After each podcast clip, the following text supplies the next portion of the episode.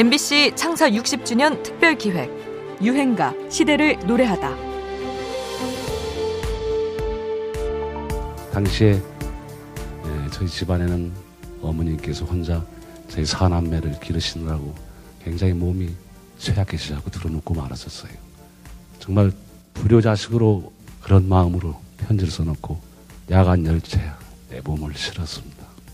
입은 옷 그대로 여름에 스레파 신고 주머니는 동전 두 입 가진 것이라고는 제 친구 고등학교 동창 전화번호 몇 개 가지고 서울을 출발을 했습니다. 물론 무임승차죠. 친정 오빠 같은 친근함으로 소위 트로트 4대 천왕으로 불리는 가수 송대관. 첫 번째 히트곡이 나오기까지 그는 참 길고도 긴 어둠의 터널을 지나야만 했습니다. 1967년 가수로 데뷔했지만 친구 나훈아 남진이 라이벌 구도를 형성하며 인기몰이를 할때 그는 그의 1971년 곡 세월이 약이겠지요 세월이 약이겠죠 제목처럼 세월을 약 삼아 견디고 또 견뎌야 했죠. 그러면서 자신의 소망을 담은 노래 가사 한 소절을 떠올리게 되는데요.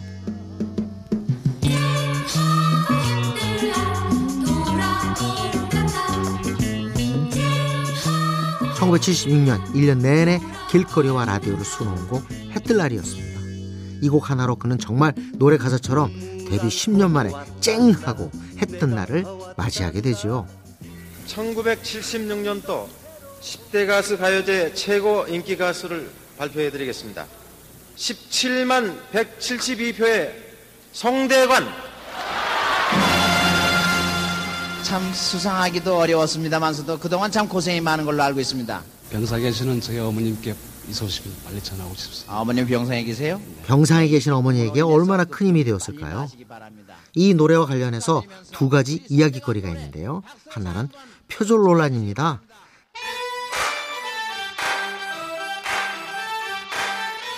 지금 흐르는 곡 1980년대 팝송 제이 가이스 밴드의 센터 폴드인데요. 진짜 좀 비슷하게 들리지 않아요? 우리의 해뜰날보다 6년 정도 늦게 나왔으니까 좀 수상하기도 합니다. 해뜰날의 작곡자 신대성과 우리 음악 관계자들이 정식으로 미국 저작권 협회에 표절 여부 확인을 요청하기도 했었지만 제대로 된 답을 받지 못해서 아직까지도 의혹으로만 남아있는 상태입니다. 또 하나 에피소드는요. 이 노래의 인기 광풍에 대통령이 연관돼 있다는 소문입니다. TV를 통해 송대관이 노래하는 모습을 본 박정희 대통령이 가사가 참 좋다는 말을 한 뒤 노래가 더 인기를 끌었다는 이야기죠. 뭐 카더라에 가까운 소문입니다만 당시 이 노래가 희망과 용기의 메시지를 전했던 건 확실합니다.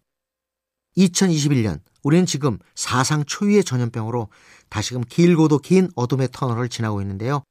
MBC 라디오는 오늘 작정하고 이럴수록 나, 너, 바로 우리가 희망이라고 하루 종일 특집을 진행하고 있죠. 70년대에 좀 촌스럽지만 씩씩한 긍정과 낙관의 힘으로 조금만 더 버틸 힘을 벌어볼까 합니다. 오늘의 유행가 송대관입니다. 해뜰날 꿈을 안고 왔단다. 내가 왔단다. 슬픔도 괴로움도 모두 모두 비껴라. 안 되는 일 없단다. 노력하면은 쨍하고 해뜰 날 돌아온단다.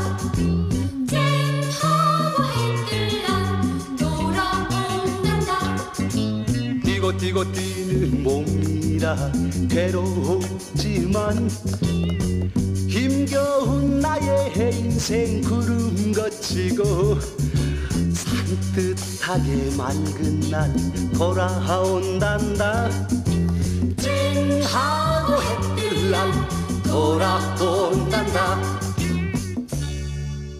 MBC 창사 60주년 특별 기획 유행가 시대를 노래하다. 지금까지 음악 평론가 임진모였습니다.